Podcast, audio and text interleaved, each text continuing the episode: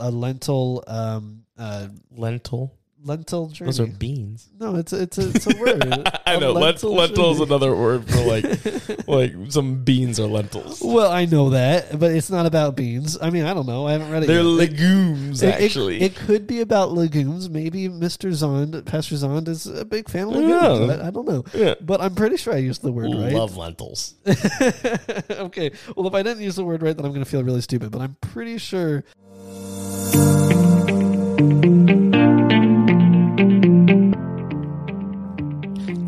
and gentlemen, welcome back to All Things Reconsidered as Joey adjusts his microphone. I was not totally ready, but hey, everyone, welcome. Welcome to the first episode of 2022. 2022. Can you believe it? That was a fast year. I mean, for me anyway. I saw a meme the other day and it was so accurate. And It was like, how was 2021 five minutes, but at the same time, five years? Yeah, it's weird. It's like huge things happen. Same with 2020. Huge Yeah. things happen um, that we'll be talking about forever, probably.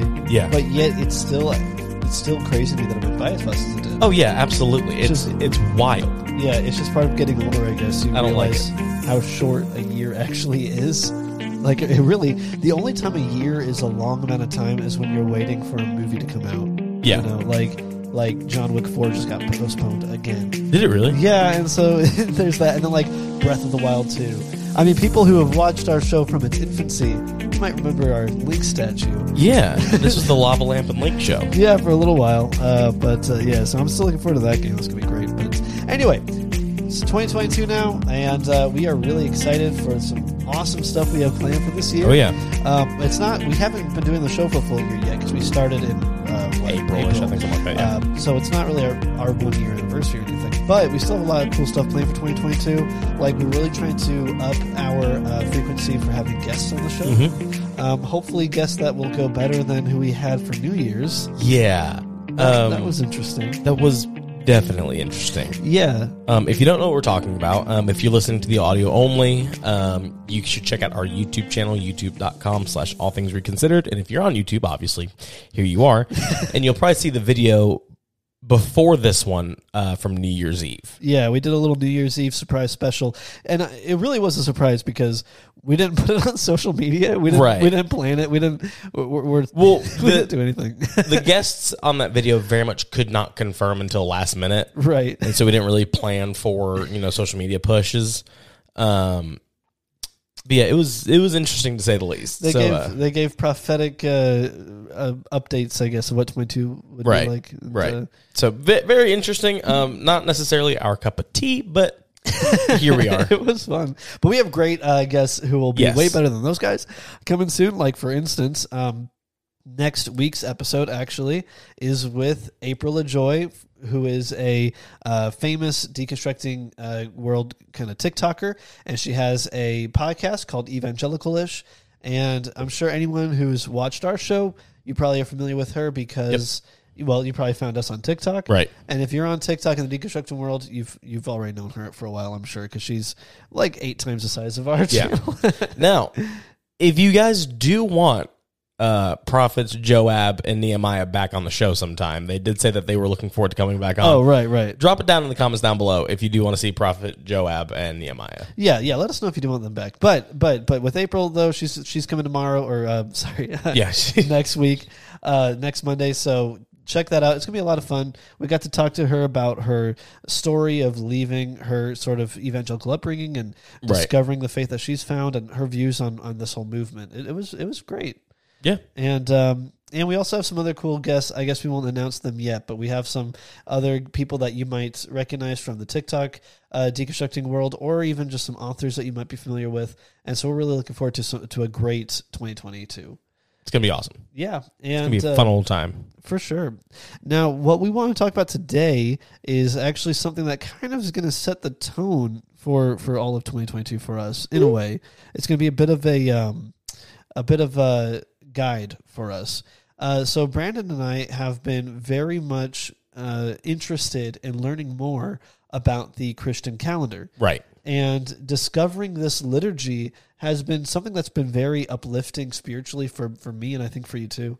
And uh, we're still learning this and going through this process of, of what this is like and why is it important. And, and it, it really, once you learn this stuff, it can really uh, start a domino effect where it changes the way you pray, it changes the way you worship. Yeah. I mean, it, it can change so much about your Christian experience when you really start to get deep into it.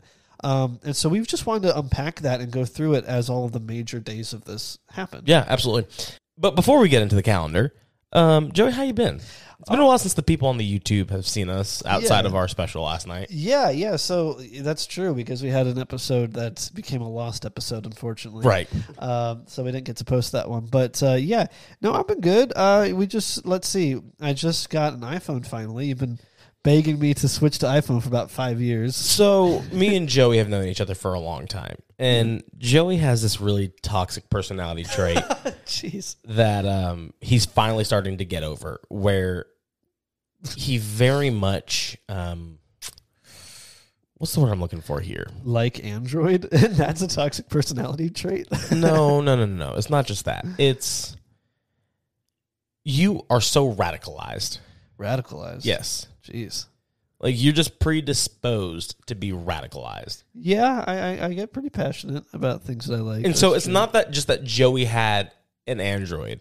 it's Joey wanted to burn every iPhone to the ground. well, and he was the same way with movies too. And that's why it's been so long before Joey watched any of the Marvel movies was because he was a DC fan and he wanted every Marvel movie to burn to the ground. yeah, this has been an interesting past couple of years of just breaking away from some of that stuff. And I- so I don't know. now in 2021, Joey has both gone through the entire MCU up until this point, with the exception of some movies from Phase 4. yeah, I'm not done with Phase Four, but yeah, I, I finally saw Endgame. Um, Yeah.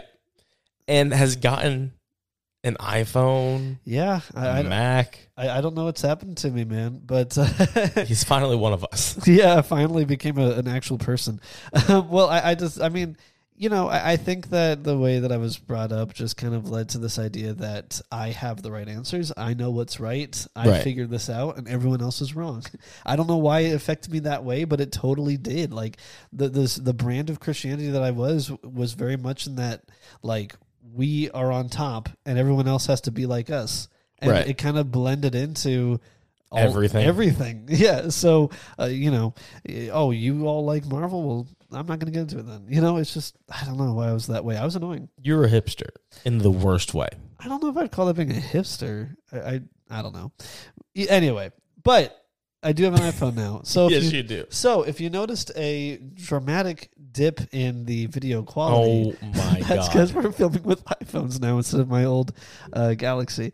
But hey, at least I'm on iMessage now. Joining iMessage after all these years, Game like- changer. I was like, wow, you guys have been talking for years, and I've not been in the conversation. You understand, but like here's the thing: is when you go from those green bubbles to the blue bubbles of an iMessage, especially in a group setting, you understand why you don't want anybody with an Android to be in a group chat. I mean, I, I do like iMessage, and I also like some other iPhone things. Like I like some of the uh, gestures that you can Yeah. do to, to move through apps and stuff. Joey And- and- texted me. He's like, "How do I like leave the messenger thing with one hand? Because I have to now hold my phone with one hand and tap all the way up there." Yeah, because like, the "Joey-" back arrow is way up at the top left. I was like, "Joey, just swipe." He's like, "Oh my god, yeah.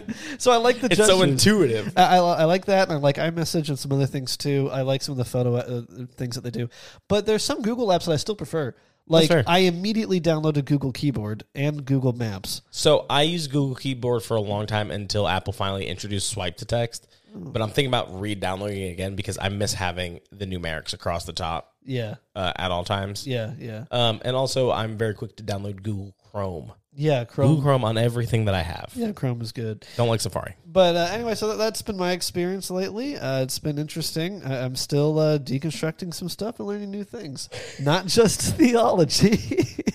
Endgame was amazing, by the way. Incredible. I, I, it was fantastic. It was. We got to watch it with a friend who has a home theater, so we had a bit of that experience. And right when I don't want to spoil anything, when the moment happened, when a big moment happened, watching Joey be a child, it was fantastic I- because like I saw it in theaters, and so the entire theater erupted. And so when the moment happened, Joey was like, "Whoa!" yeah, and like Tom, our friend uh, behind me, was like shaking my chair and hitting it because he's like, "I'm trying to give you the theater experience." so he's like shaking it. And I was like, "Oh, it was fun."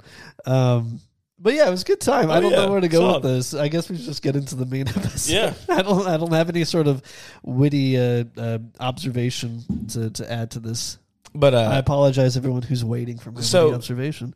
Joey, now that you have you know switched over to iPhone and more Mac-based products, and you've made your way through the MCU, about to where you're caught up with you know the general population. Yeah. Uh-huh. What is your 2022 New Year's resolutions? Well, uh, Let's I do have top three. Okay, so one that's really not exciting at all. We'll get that out of the way. Is that I want to be more organized. Uh, Mm. my- I, I just bought my first filing cabinet, and I'm trying to I'm trying to actually get important paperwork organized so that they're not just around my Strewn office about. in random places. Yeah, because that can really lead to some issues. where Yes, you forget to pay for something because Right. that paper disappeared and you forgot it existed. correct. So that's one thing. Um, more ex- more fun though. Um, I'm, I have a new reading target.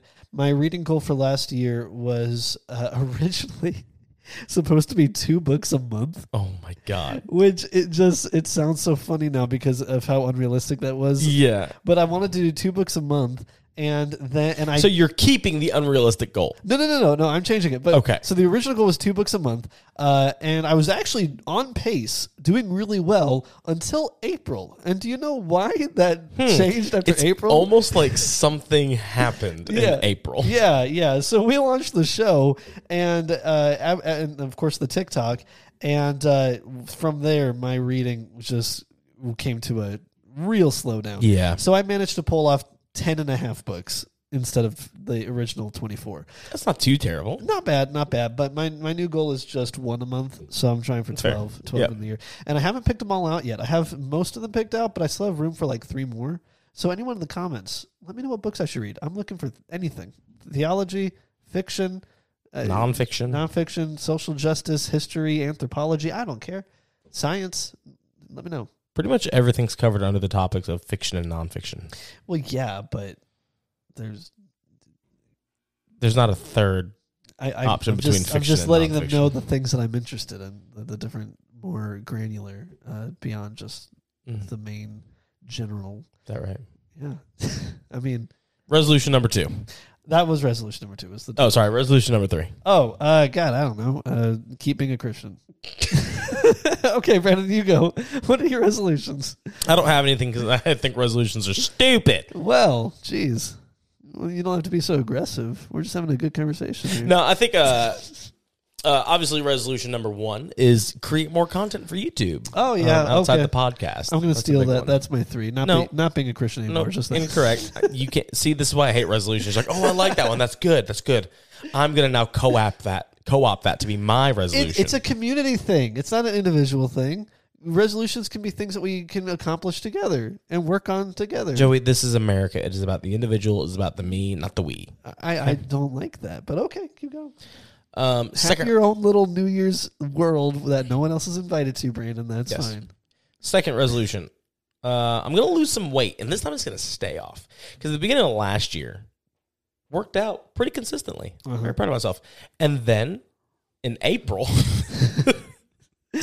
something happened. I stopped going to the gym as much. Wow. So this has ruined both of our resolutions from Well, last and year. like on top, so like on top of it is my wife runs the dance studio, right. and the reason we were supposed to launch this in March and it got pushed back until April because I was doing renovations on her dance studio for her, and just being you know working from seven to uh, three thirty, and then going to the studio and working from like four to midnight every night in the month of March, yeah. and then in April like getting into like actually creating content. I was Yeah. like, I'm not, no, No, Yeah. I'm not going to the gym. Not going to happen. You Nope, know- wrong.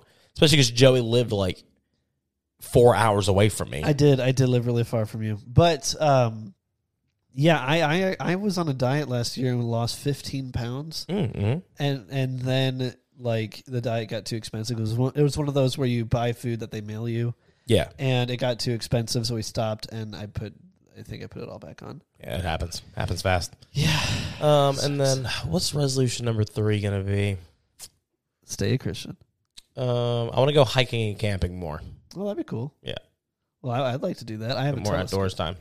Well, let me know because I'm that friend who has a telescope. So I bring Joey, do you nice. plan on lugging a telescope out into the middle of the woods while we go camping? Yes, that's the whole point of having a telescope is to go out to where it's dark enough to where you can see the sky and get your mind blown. What, what else is it for? of course, uh, yes, of course. Anyway, all right, guys. I'm just let- I'm already picturing you like trying to like trudge through the woods with this big old telescope Oh, like tr- over your shoulder. that's a really funny image, but I have not spent that much money on a telescope. It's not that big, Mm. but it's still fun. Anyway, uh, Anyways, I don't know if any of that was interesting to people. drop your resolutions in the comments down below. You know, my uh, Valerie, my wife, has told me before that she thinks we need to talk about our own lives more often on the show, so people get to know us better. So I hope you guys liked that. If Yeah. if you didn't, my, my wife said you would. So Right. I don't know. Sorry, we're such boring people. uh, alrighty, let's let's get into the actual show now. Joey, Yeah. the Christian calendar. Yes. You know, I love it.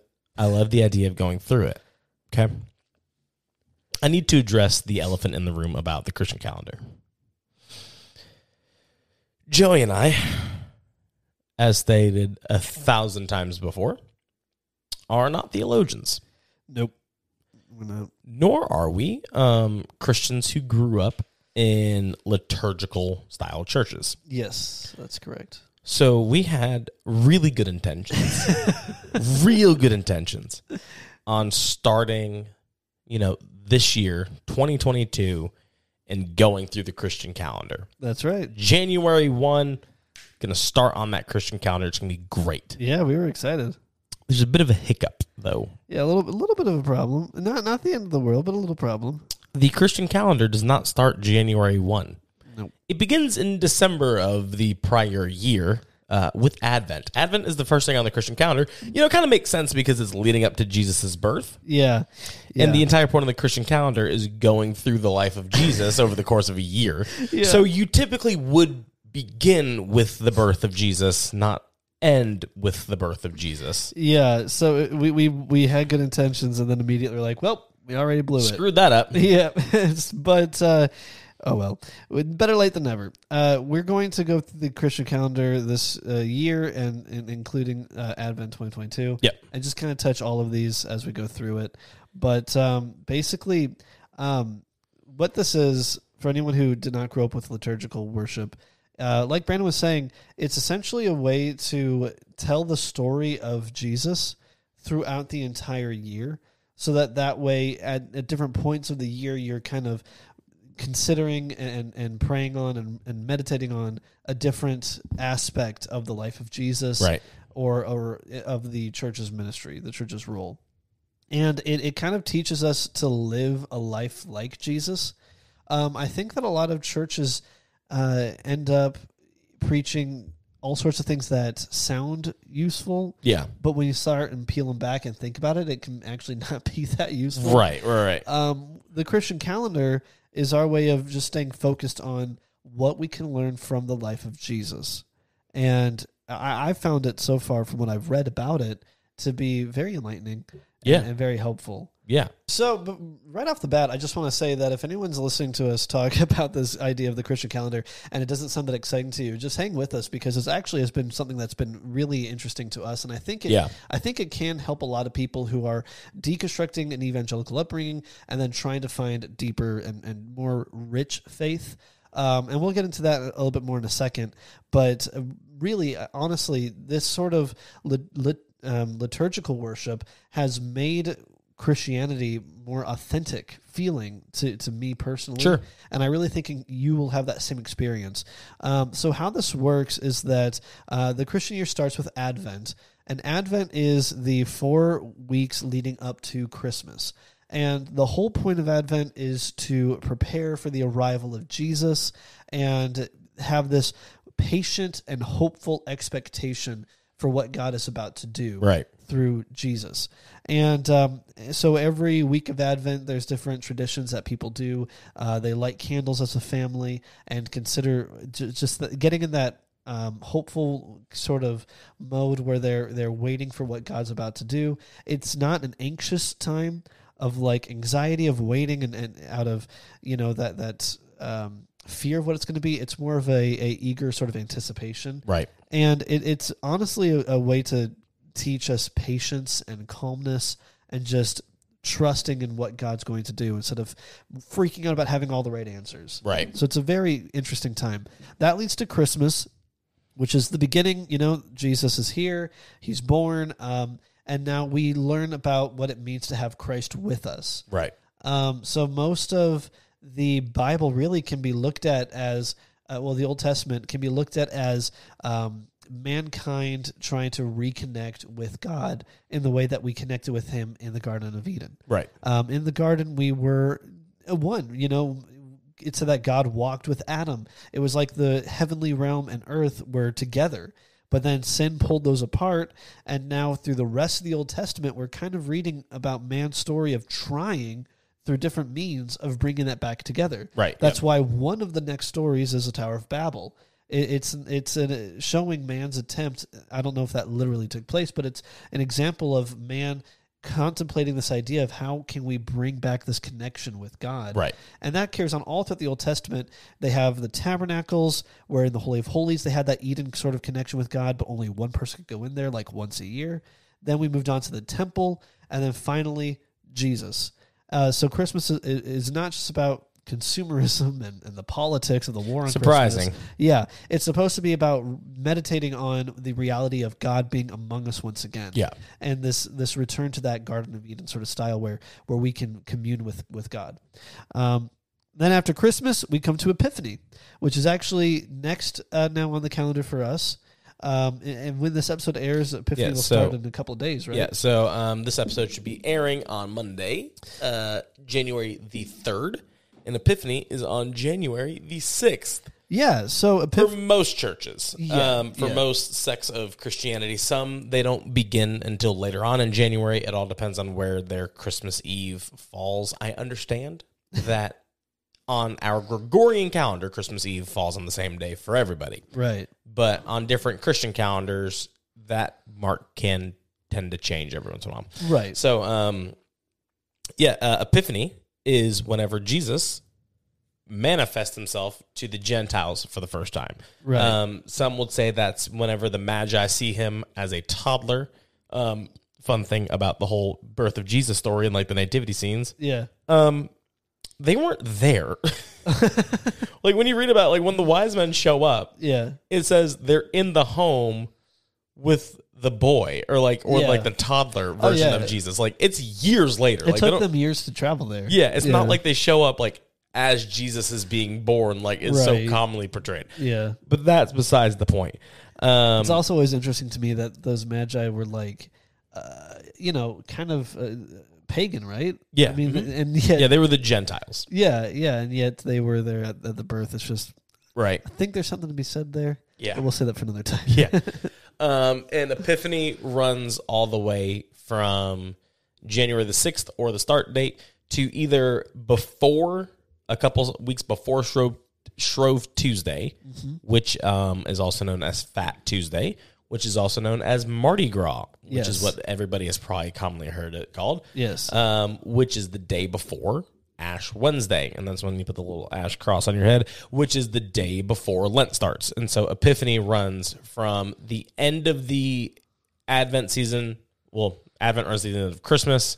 Christmas runs to Epiphany. Epiphany runs until Lent. Now, in Epiphany, what is it that we're really supposed to be focusing in on about the life of Jesus? His baptism, his transfiguration. Yeah. And then what do we learn from that? Yeah. So, um, so the Epiphany ends in the Catholic Church with the feast of the baptism of Jesus, or of the baptism of the Lord, who is Jesus. Right. Um, and so the biggest thing is kind of focusing on Jesus showing us who he really is. And so this is this was the Gentiles epiphany that Jesus was the Messiah, that Jesus was the Son of God. And so while Advent is very much about dwelling on God being with us, Yeah. Epiphany is about dwelling on Jesus being Lord. Right, and, and being Lord for everyone. Right, For, correct. For Yeah. Gentiles, not just for Jews, um, and what that can mean to us. Like, that that inclusiveness and how that can uh, maybe be related to, to our own lives. Right. hmm And so then, like you were saying, that leads into Lent, um, which is 40 days of fasting, repentance, and preparing our hearts for Holy Week. Um, so this will be the first year that I've ever done Lent. Are you Are you going to do it this year too? I think I'm gonna do it this year. Yeah. So I, I'm using Brian Zahnd's book that takes you through Lent. It's a it's a daily devotional through all 40 days of, Oh, nice. the Lenten journey, and um, and it's been uh, it's it's it's really exciting to go through that for the first time. I, I kind of um, am, am just eager to to see what it's going to be like um, to to have a more kind of physical uh, practice with my faith. You Yeah. know, to where faith isn't just something that I talk about or that I sing about at, at church on Sunday mornings, but there's an actual uh, kind of ritual that that puts faith in, into your hands, really, Right, You right. Know? Um, so I'm I'm excited to go through that. and that's something too that's like i think that's an important kind of aside from going through the calendar um you know you talk about how lent is a good way to do something practical with your faith Yeah, and a lot of the times you hear faith without works is dead Yeah. you know but then you also hear not by works but by faith you know you've been saved yeah, and so I think it's kind of important to bring that up here. And we don't believe that you work for salvation. You know, yeah, like neither one of us believe that. We believe that Jesus came, paid once for all, and we believe that he bought salvation for everybody. Yep. No works necessary. Like he did the work for salvation. He did that, took care of it. However, faith without works is dead. That's just the reality of it. And so it's not a matter that you're working for your salvation. Your works prove to you that you believe in your own salvation. yeah. Like, Essentially, yeah, works are a super important thing. So things like observing the Christian calendar, things like, you know, walking through Lent and putting practice to your faith isn't trying to buy your salvation. It isn't trying to buy, you know, favor with God. It's very much fully God, I do believe that you saved me and in response to that salvation, in response to that faith, Right. I'm going to show you these works that correspond with that. Right. But yeah, you're absolutely right. And and so but anyway, so after Lent we get into Holy Week. That of course starts with Good Friday and then Easter. Yep. Uh, everybody already knows what those are about. Those are the big ones. yeah, the, and then so then after that we get into the Ascension, which celebrates the moment that Jesus ascended. Obviously, uh, then we get into Pentecost, where the Holy Spirit came. That's the charismatics' favorite. Yep. Uh, in fact, there's some charismatics that I know who reject the entirety of the Christian calendar Except for the day except of for Pentecost. Pentecost. Yeah, Yep. they love that one. Uh, so we'll talk about that. I'm excited to talk. I'm excited to get to that point of the year and talk about Pentecost more because the charismatics have so monopolized it that Right. it's like almost indistinguishable from charismatic theology. Yeah. And so I want to show how um, how there's lots of different ways to view Oh, this. also in there, there's Palm Sunday in the Easter season. Right, right, right. right over that one. Sorry about that. Uh, well, that's part of Holy Week. I said Holy Week. Oh, okay. um, and then after Pentecost, we get into ordinary time. Which nothing big happens. Yes, It's a very ordinary time of the year. It's it's the low point. Not a whole lot happens, uh, but that finally culminates in some Christian traditions now a newer thing with the day called Christ the King, which is celebrating the lordship of Jesus um, and essentially uh, him being enthroned in, in Right. heaven. Um, and then that leads right back to Advent. Yeah. So that's the run through of the Christian year. Now, like like I was saying earlier, um, I, I want to explain more of why uh, this matters to us. Um, so, why should a deconstructing Christian care about the Christian calendar? So a big part of of that is the fact that the point of the Christian calendar is to walk through the life of Jesus. Right. And personally, I feel like something that you hear a lot in the deconstructing the deconstructing circle is the church doesn't look like Jesus. Yeah. And I feel like that is because we have lost sight of the life of Jesus. Yeah. And so the Christian calendar is a great way to go through and live the life of Jesus with him because Lent corresponds with Jesus's 40 days in the wilderness fasting. Yeah. Like it's not there just so you fast for no reason. It's very much you are joining in this fast with Jesus. Yeah, totally. It's like when I think about Lent um, growing up, like it always seemed like um, a burden like Right. like almost like a punishment. I, I never had to do it, obviously, because I wasn't raised in that belief. But when I'd hear about it, it sounded like something that you would dread to go through. Like, oh, I've got to give this up, you know, for Right. the next forty days, and I don't want to. But it, it's not really about like punishing yourself. No. It's about I'm going to go through what Jesus went through. I'm going to go through this with him. We're going Right. to, you know, I'm going to experience this part of his life, and in that meditate on on him and and what I can learn from from his own life story. Yeah.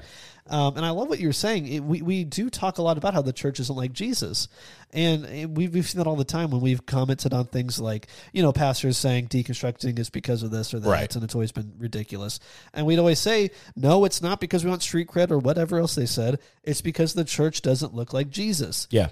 You know, we and, and- well, if we really believe that, let's do stuff to learn more about Jesus, Right. So the church can look more like him. Right. Exactly. This is just one way, not the only way, but just one way that we can help kind of re- relieve that problem. Yeah.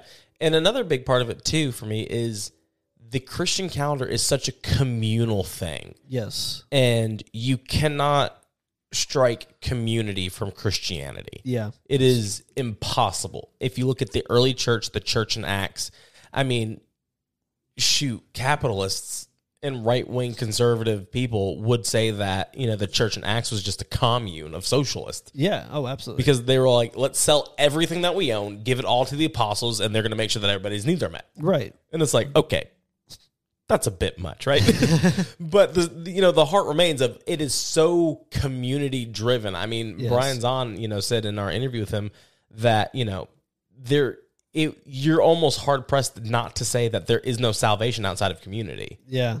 Yeah. And so, like, you aren't saved from other people. Yeah. You're saved to be with other people. Absolutely. And so the Christian calendar gives us a great layout of like how we can celebrate the life of Jesus and live the life of Jesus, not just ourselves, but with our community and our church family around us. Yeah, and absolutely. Because when you're going through Lent, or when you're observing the Ascension or the you know Epiphany, you know that your brothers and sisters are doing the same, and there's Right. that communal link there, and it, it does, I think, unite everyone. And um, you know, what like we were saying earlier, a lot of American Christianity is so individualistic Yeah. that this is just another example of of how uh, American Christianity has, I think, uh, gotten away from certain Christian traditions if they went against American views. Yeah. So a lot of American Christianity is more American than it is Christian.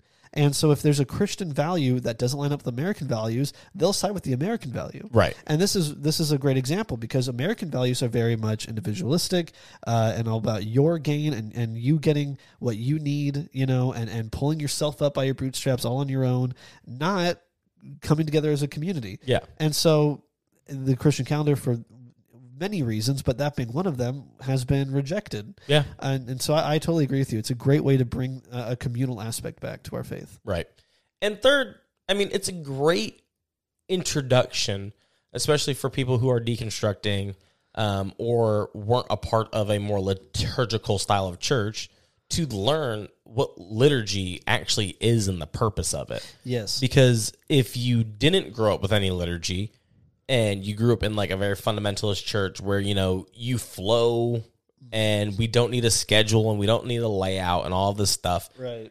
is when you hear about liturgy and what it is, and you look at you know one of those like little like uh, sheets that you get at like the Methodist church that has like you know this song, this song, this song, and then like you know offering, and then the uh, benedictions and like all the different Right. things, and it's like oh, Right. this is very you know structured. Right. How's God supposed to do anything with like all this structure? Right. And it's like we don't need liturgy; we just need the Holy Spirit. It's like no, calm down. Like liturgy is quite literally just how you worship. oh yeah. Yeah. Absolutely. like absolutely. It, it's it, there's so much like packed behind a word yeah. that was never supposed to have any like negative connotations attached to it. yeah. Yeah. Like, Exactly. it was strictly this is how we worship. Yeah, liturgy. Uh, when when we use the term, we're ref- on our show, like we're referring to a more traditional approach, like a more Catholic or, or Anglican sort of view of like, Right. the Christian calendar. But you're right; the word could generally be used to just mean any kind of worship, Yeah. Format that you have. Uh, so a lot of these evangelical churches will act as if they don't have liturgy, but they absolutely do. Yeah, one hundred percent. I mean, if if you go to a church on Sunday morning and they always have the same sort of flow of like a fast song to get everybody pumped, and then we get into announcements, and then another fast song, and then like a slow song, and then the pastor comes up to transition, and then offering, like And all of that. That's quite literally liturgy, That- just that without the sheet of liturgy. paper. Yeah, a lot of um, charismatic churches are very much into a very specific kind of worship music too, a very Right. fast and, and upbeat that you can kind of dance or jump at least to. Yeah. I, I Yeah. say dance, but you know, Listen, I so tangent. Whenever I first started going to church, and they're like dance, and everyone just started like pogo sticking. like nobody's dancing. yeah, they're all just kind of hopping. They're just jumping. No and now one's I like know, starting like, to do like the Charleston or something. yeah, yeah. Like now I know, like in the church, like dancing is just like you know jumping. Like, I'm all, I'm, I'm fine with it. I'm all for it, you know. but it was just really funny to me. Like the first time, I'm like dance, and they're just like, yeah, just hopping around. Well, uh, uh, can next time they do that at a church that you go to, can you just start doing the electric slide? that would be and just see what awesome. people do. like you said to dance, all right. but uh, I wouldn't stop you. crank that Soulja Boy. I would be like, he's feeling the Holy Spirit, or, or he's feeling something. I, something's I'm not getting involved.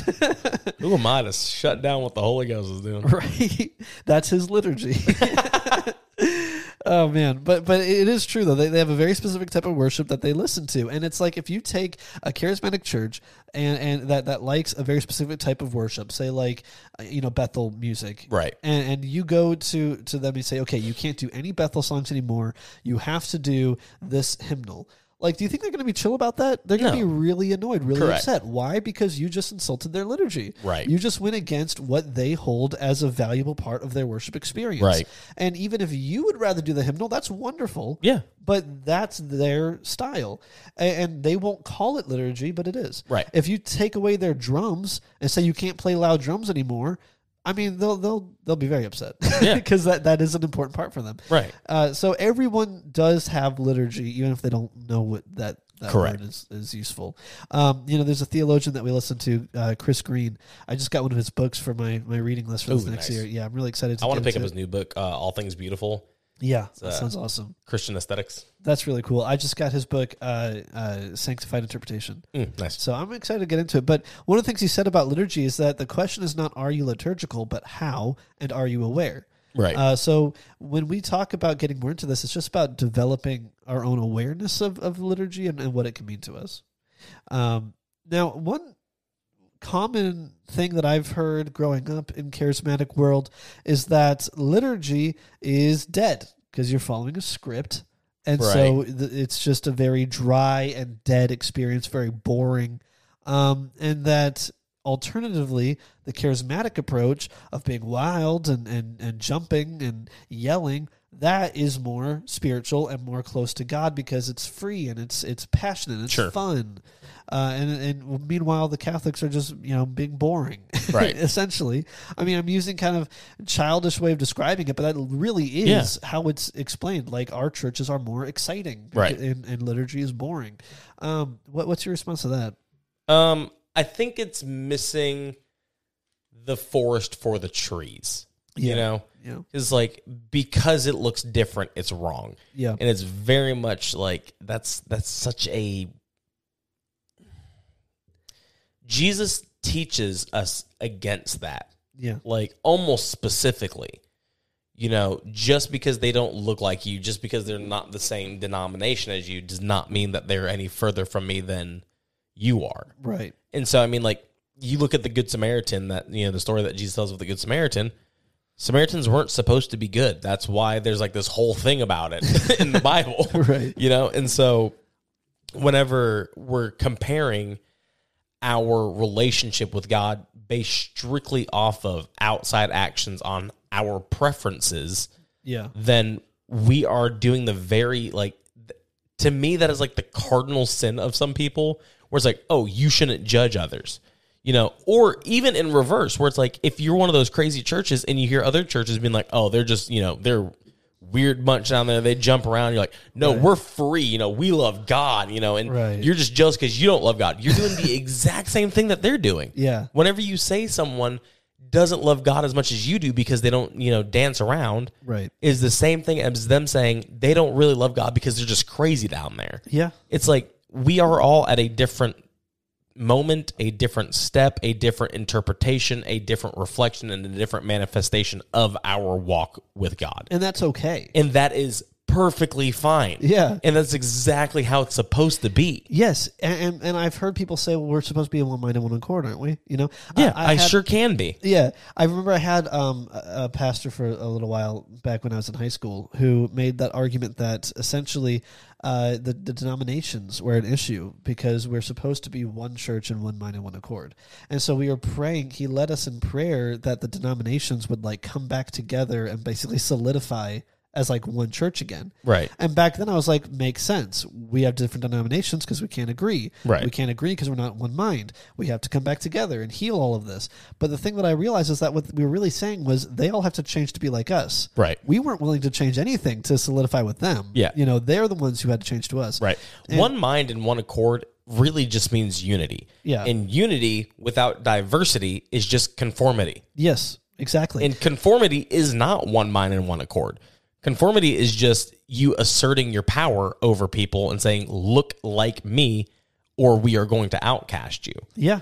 And I, I, I want to make a note here that I, I'm hoping that this deconstructing world that is brewing right now can avoid that even within our own community. Yeah, because that is something that I have noticed where it's like if you don't deconstruct the same way that I am, Yeah. if you don't burn it all to the ground, Yeah. then you you know you're a terrible person or you know whatever. Or like- alternatively, or- if you yeah. do burn it all to the ground, then then you're too far. Right. And it's like we're all at different stages with Yeah. whatever it is that we're walking through.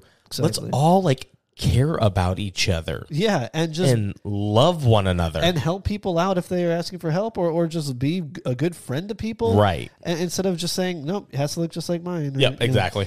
But but yeah, so so I, I again that's why the Christian calendar can be a unifying thing even across denominations. Yeah. You know, even if our Advent service looks different than your Advent service, the point is we're still focusing on the anticipation of Jesus. Exactly. It's like w- just because our Easter service we have 17 of them over, you know, 3 days hmm. and we have an actual lion and a lamb showing up, you know. you rent a lion and lamb from the zoo. Yeah, yeah.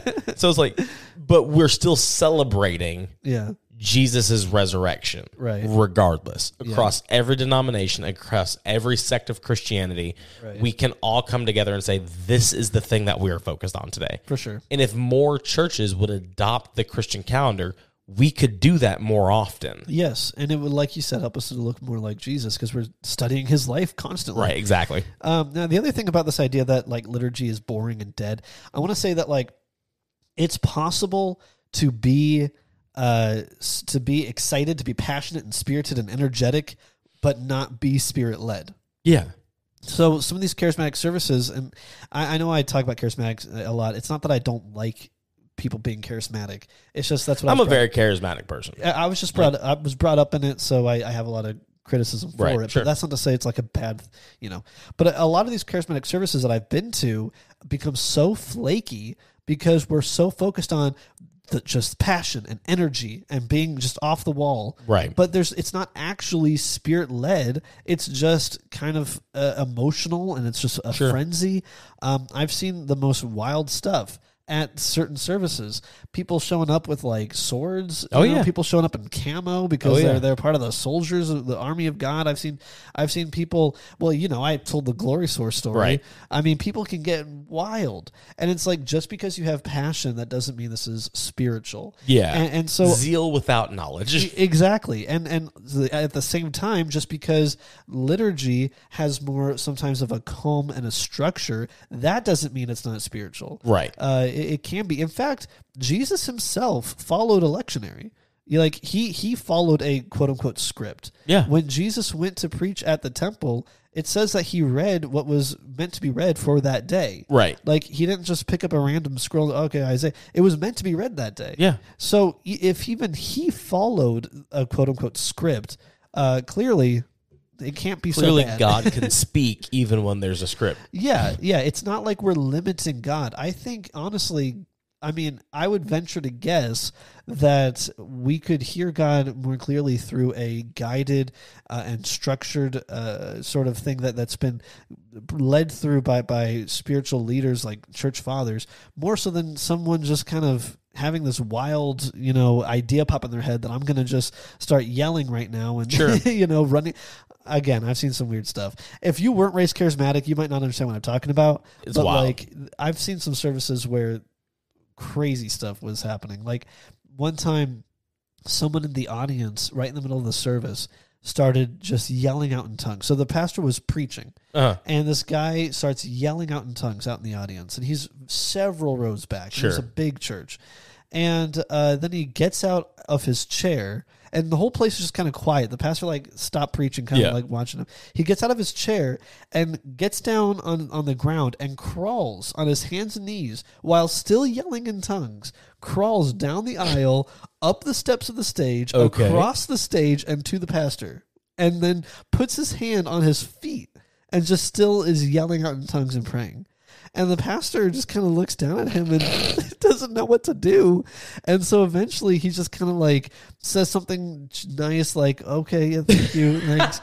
And then like his, his team of armor bearers, yeah, you know, yeah. basically security guards, they come and like lead the guy off into some sort of green room spiritual experience, I guess. Yeah, I mean, yeah. my, my point is, and like, and, and some, to me, some scripts wouldn't kill us, okay? stuff like that annoys me so bad because like the Bible even speaks out against stuff like that because like I just I just felt the spirit moving in me and I had to let it out. Yeah. And it's like no, no, Paul is like, "Hey, uh the gift of the prophet is subject to the prophet." That's right. So uh if you don't know how to control it, then it's not authentic. Yeah, because if it's some because if it's causing confusion and causing chaos Yeah. and disorder, it's not of God because He's the God of peace and order. yes, yes. So a script, if you want to call it that, can keep us from falling into emotional frenzy and bad theology. And it can even help keep us out of powerless rhetoric and, and platitudes. Yeah.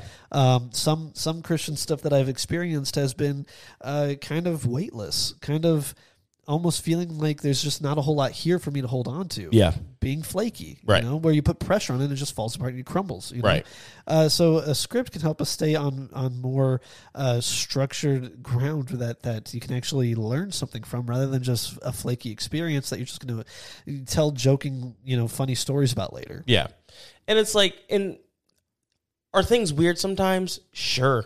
Like, I'll admit it. You know, I'll be the first one to admit where it's like, you know, I just, there are times where I'm like, this is just a strange situation, but I do feel God in this moment. Like, like Yeah. the situation, like, what's happening right now, it is like significant for me happening. You know, we've seen the video of the socks. Okay, we know. But the, I have been in a service where it's like, you know, take off your shoes. And it's not, it wasn't a weird thing. It was like, you know, it was referencing Moses's you're standing on holy ground, you know, remove Yeah. your shoes, you're standing on holy ground. And it was just a very just intimate like you are standing in the presence of God. Jesus bought back, you know, the ability to stand in the presence of God. You know, we're going to do the same response that, you know, Moses had with the burning bush, like let's remove our shoes and just like seek God for a moment to hear what he is saying. Right. And it wasn't like a weird thing. And yes, to some people that may seem flaky, but it's like at the sake of throwing everything out, it's like there are some things where it's like, you know, when done right and done like with intentionality, to me, like liturgy really is all about intentionality Yes. of I have this time with God. yeah. I want to structure it to be sure that I am maximizing my time with the Father Right. because that's what Jesus was doing. Yeah. Jesus was like, I only have so much time on the earth. I want to maximize the time that I have on earth. Right. Right. And so it's like, to me, if we are intentional about what we are doing, because here's the thing yes, a river just flows. Sure, why not? But a river has banks yeah. and it does have its own constrictions because if it then just starts flooding it causes damage and you know so this whole idea of we're just going to flow like a river there's still even constraints in that Yeah. because the worst thing that happened to ancient cultures was rivers would overflow and destroy all of their crops and kill people Yeah. Yeah. and so it's like Good even point. though like you can flow but all flow has to have structure. Bef- and if it doesn't, it will be more damaging than life giving. Exactly. I I think it's important to remember that um, there still has to be, at the end of the day, something that keeps us anchored and, Yeah. centered. Because when we break away too much from uh, sound doctrine or structure, we just make stuff up. Right. You know, that's why a lot of the stuff happens is people get together in, in churches, and a lot of times, even though they don't outright say it or, or, or realize it, we're just kind of making things up. Yeah. You know, there's a lot of things that just aren't actually in the Bible that get talked about all the time in charismatic circles. Right. I'm sure all of Like- Christianity, but like the idea that I just have to give this word. I just have to scream out in tongues because like Yeah. the Lord has it inside of me. It's like, yeah. no. Like that's not a thing. Oh, yeah. I mean, I would even say things about healing. I think that's better to say for a different episode. Yeah. But it, it, the, the way that charismatics have understood um, uh, healing and, and like what it means to lay hands on the sick and them Right. recover, I think that they've completely uh, monop- like uh, taken on this idea that it has to be a sign and wonder of physical manifestation of healing, Right. and for completely ignored the fact that a whole huge section of the Bible is devoted to uh, to lamenting, to lamentations, Yeah. and to mourning. The church mourns together, Right. And it could be about a spiritual and communal healing, even if it's not physical, Right. That laying your hands on the sick could mean putting your arm around them and saying, "I'm with you in this," Right. Not necessarily like be healed, Yeah. You know, uh, And like even to, you, you bring up prayer there for a second. It's like even the point of prayer, like so much prayer is about other people in the Bible. Yeah. So much prayer is about helping ending the suffering for other people. yes, Not it's, it's not a this is for me thing. Like we talk about Abraham, you know, and having the faith of Abraham, and Abraham's prayers like change God's mind and all this stuff. yeah, yeah. So, you know, your prayers can change God's mind. Abraham was praying for another city. Yeah. He wasn't praying for himself. It's true. And so it's like Jesus, you know, the uh, the Lord's prayer. So much of the Lord's prayer has to do with others. Yeah, There's, you know, yes, there are certain parts in there where it's like, you know, give us our daily bread. But even that's but even us. then, it's uh, exactly Yeah. it's us. It is not give me my daily bread. It is Yeah. give us our daily bread Because we forgive us. You Yes. know, like because we should be centered on all of us on, on the community Right. and that community uh, is when i say when we talk about the community we're not just talking about people who believe exactly like us no, we mean our community. Yes, because one other way to look at uh, to to look at the um, transfigure the epiphany is that he made himself available to Gentiles. We can expand that to saying that God is, is for everyone. Right. So when we talk about a we versus me mindset, we're not just talking about our denomination. Right. No, it, it is just people. Yeah, Period. exactly. Humankind. Yeah. So uh, this liturgy uh, experience, I think, can help keep us centered on sound doctrine because uh, in, in charismatic circles, uh, a lot of times I found that they base their uh, gauge on like if their service was successful or not solely on emotional response. Sure. And and I'm interested to hear from the perspective of someone who's on stage leading worship. Yeah. If if you've ever experienced that, where it's like the I've heard other worship leaders talk about how when a, when they're done with the worship service, they'll kind of think to themselves of like, was it a good one? Was it not? Based solely on when I look in the crowd, did I see people crying? Did I see people dancing? Sure. Did I see them coming to the altar? It's they look for emotion, and so our gauge is just on how emotional were people, and if they were really emotional, we know God must have been moving. Sure. But my problem with that is that I don't think that that's a good gauge. I I don't think emotional response should be how we judge whether or not God was there. Yeah, and and you know, as someone who's been doing this for uh, quite some time now, you know, I that used to very much be like my how do I know if people engaged with what was happening? And it Right. was did they lift their hands? Were they, you know, crying X, Y, or Z or whatever? Right. You know, but as I've grown older, I'm like, are people just engaging with the concept of worshiping God? Yeah. You know? Yeah. And it's like if I can look out and see that people are they aren't just staring at me, Yeah. but even if they aren't, you know, on their hands and knees just weeping, but you can see that they're just contemplating who God is. Yeah. Like even that for me is something where it's like, oh, you get it. Because I've even reached a more contemplative state Yeah. of, you know, my relationship with the Lord of like God, what does this mean for me and for our community and, you know, X, Y, or Z? And so, yeah, it, it- but to be completely honest, we are humans. Yeah. You know, we are people. It, emotion is how we gauge reactions, not just in the church, but just period. Oh, absolutely. You know, like you give someone a gift and the way you judge if it was a good gift is based off of someone's reaction to Oh it. yeah, I mean that's only And so natural. it's it's a very natural thing that you know I have to fight constantly, Right. Of gauging how I'm doing at leading worship because it's something that's super important to me because you know Jesus changed my life. I want other people to experience Him. Are they experiencing Him? I have no idea. Yeah. Uh, okay, she's crying. She must be experiencing Jesus because that's what happened to me whenever I experienced Jesus. And so, Right. like, we're searching for that. That again, it's all about does it look like me? Does it look like how I encountered God? right. Not you may encounter God a different way, and that is something that you know I constantly have to fight myself. Yeah, So I, I totally feel that.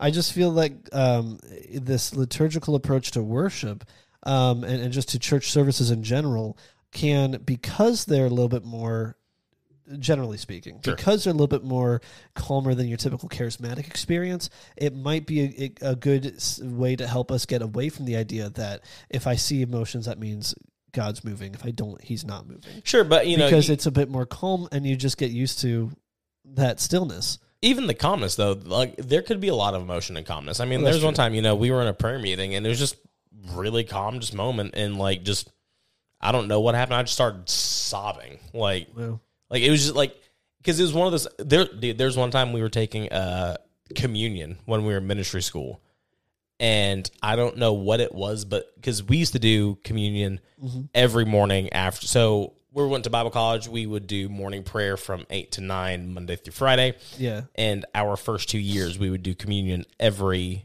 morning after prayer. Right. And there was one morning where I was just like sitting in the back. We had taken communion a hundred times already at this point, and just started just breaking. Like I just broke down because like just like the reality of what communion meant for humanity Yeah. was just such a beautiful image in my mind. Right. And so it's like I believe that even in a liturgical service where it is calm and it is still, you can like Jesus still comes and God still comes and shows you just the beauty Exactly. of himself. Exactly, and and that's that's a acceptance that you've uh, had that I just wish I, I and I hope that more Christians can can see. Yeah. um, especially if you're in those charismatic circles, that it, it doesn't have to look like that, Right. Like you to be a move of God. Yeah. In fact, um, when I was in school, there was you know the, the whole the whole church that we were a part of was very charismatic, and and it was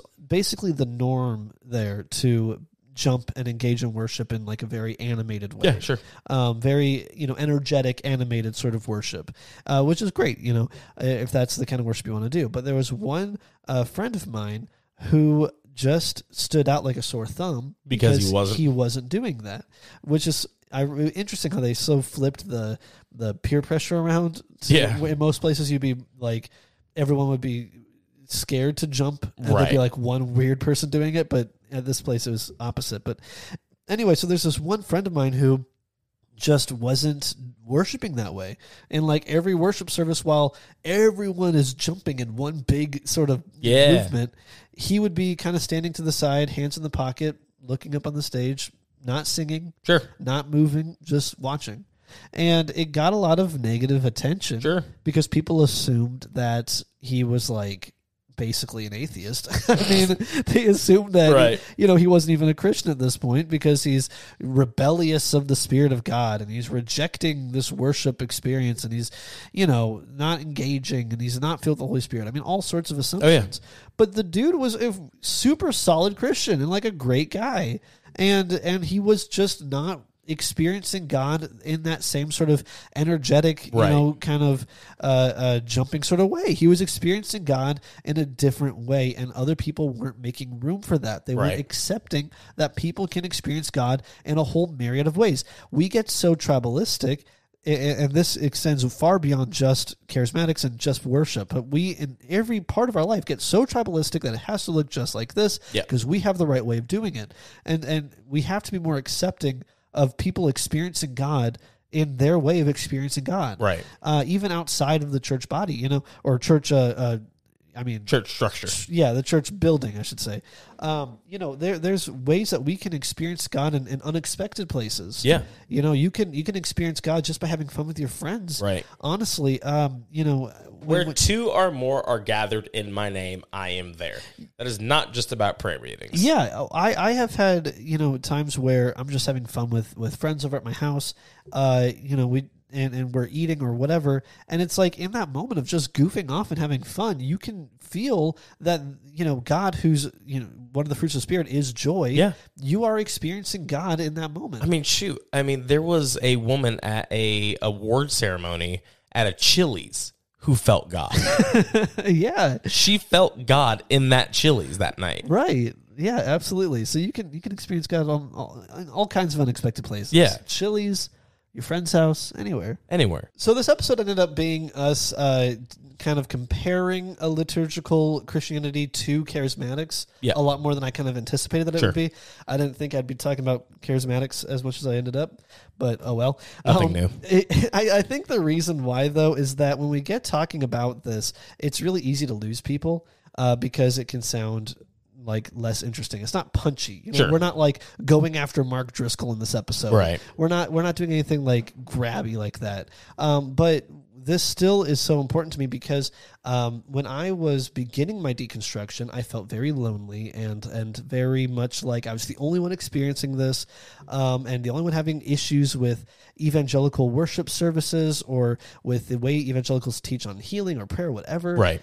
And I found um, in Rachel Held Evans' book, the, um, Faith Unraveled, uh, a feeling of peace that, like, no, I'm not alone here. Sure. And one thing that she pointed out in that and in Searching for Sunday uh, was that for a lot of us in this age group, she was talking about millennials, but I think this applies to Gen Z as well, that a lot of us get turned off of our, from our churches that we're used to because they don't feel authentic anymore Right. we kind of see what's going on backstage. We understand. Uh, maybe we have friends who are in leadership, or we ourselves have been, and we've seen how the sausage gets made. Yep. And sometimes it can start to feel inauthentic. Right. A lot of evangelical churches feel more like small or like small or large businesses Yeah. than they actually do. You know, a, a faith. Right. Um, worship services can feel more like a concert. I don't have an issue with those. I like Sure. I like our type of worship. But Yeah.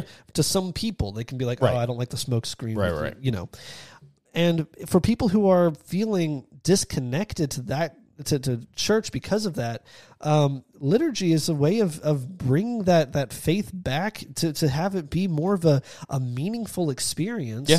And, y- you know, combining that with like the sacraments, you know, that's how we bring faith into the physical world of, or bring our religion into this physical space and something that you hold in your hands. You know, when you're taking communion, it's it's a physical experience that goes that that, makes your religion more than just things you're saying Right. it more than just songs that you're singing that you took from elevation Right. you know what i mean?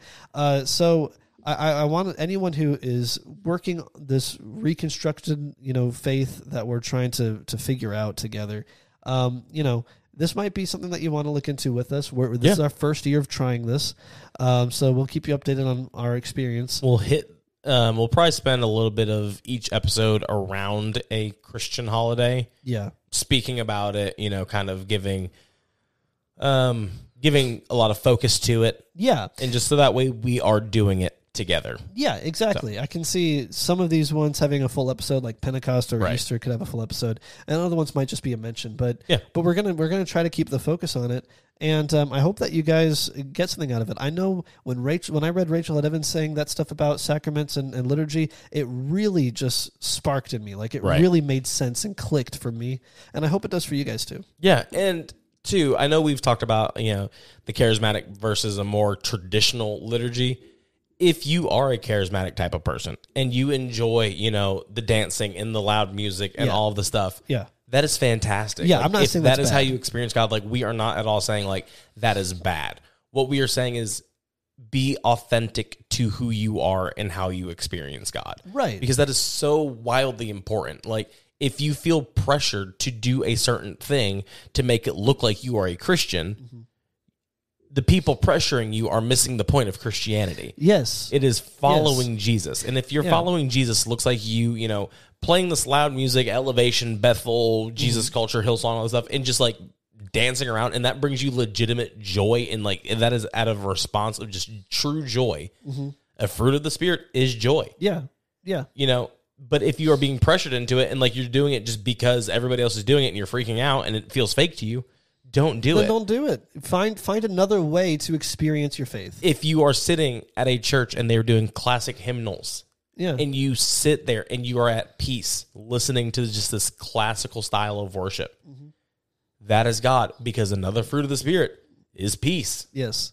so just find what brings peace joy and do that Yeah, and when I was saying this about charismatics, uh, it's it's only to say that uh, not that anything was wrong with it, but that we should be we should make sure that we're not gatekeepers. Right, Exactly. So if someone is worshiping differently, make room for that, accept that. Right. And um and, and just be open to to the church calendar because whether you're a charismatic or or, or a Methodist or an Anglican, whoever, Yeah. we could all, regardless of what we're in, we could all benefit from 100% from following along with the church calendar and just being uh, focused in on the life of Jesus. yes Um, and so we'll probably in the next episode mention again the Epiphany since it had just happened, yep hmm and uh, may just make mention of it. It won't be the whole episode, right But uh, and we'll we'll keep that going. And Yeah. guys, I, I really hope that you uh, have enjoyed this. Yeah, um, this was a fun episode. If you are interested in learning more about Joey and I and becoming a part of the community, we'll probably be talking about the Christian calendar a lot in our Discord server. You can gain access to that through patreon.com slash all things reconsidered. Um, you get access access to the Discord at the base level of $3 a month. It is an incredible community that we are building in there.